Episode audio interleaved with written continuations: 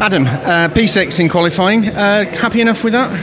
Yeah, no, it's um, you know, for us it's where we need to be. We're at the, we're at the sharp end of the grid, uh, so hopefully we can, you know, get some points from there and, and possibly uh, possibly a podium.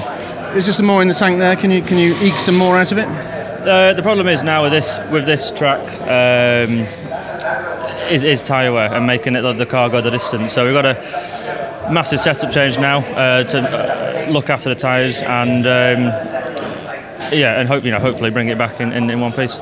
It's interesting that uh, it's the first rear-wheel drive pole here at uh, Rockingham, and at the front we've got rear-wheel drive, we've got ballast, we've got front-wheel drive, and different tyres. That's that's a hell of a bag to try and get your head round, isn't it? It is. I know everyone will be, uh, I think, scratching their heads and thinking what's going on and you know what do we do from here, but.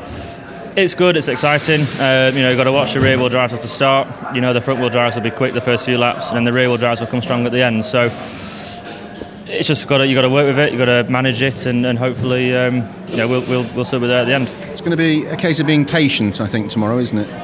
Yeah, it's um, you know, suck it and see. You know, the, the hard tyres around here again aren't aren't fantastic. Um, They're the, they're, the, they're the worst of the two tyres to be on, so it again it depends on people and what race they picked, uh, and, and just it's a bit of a gamble really and a bit of, a bit of luck.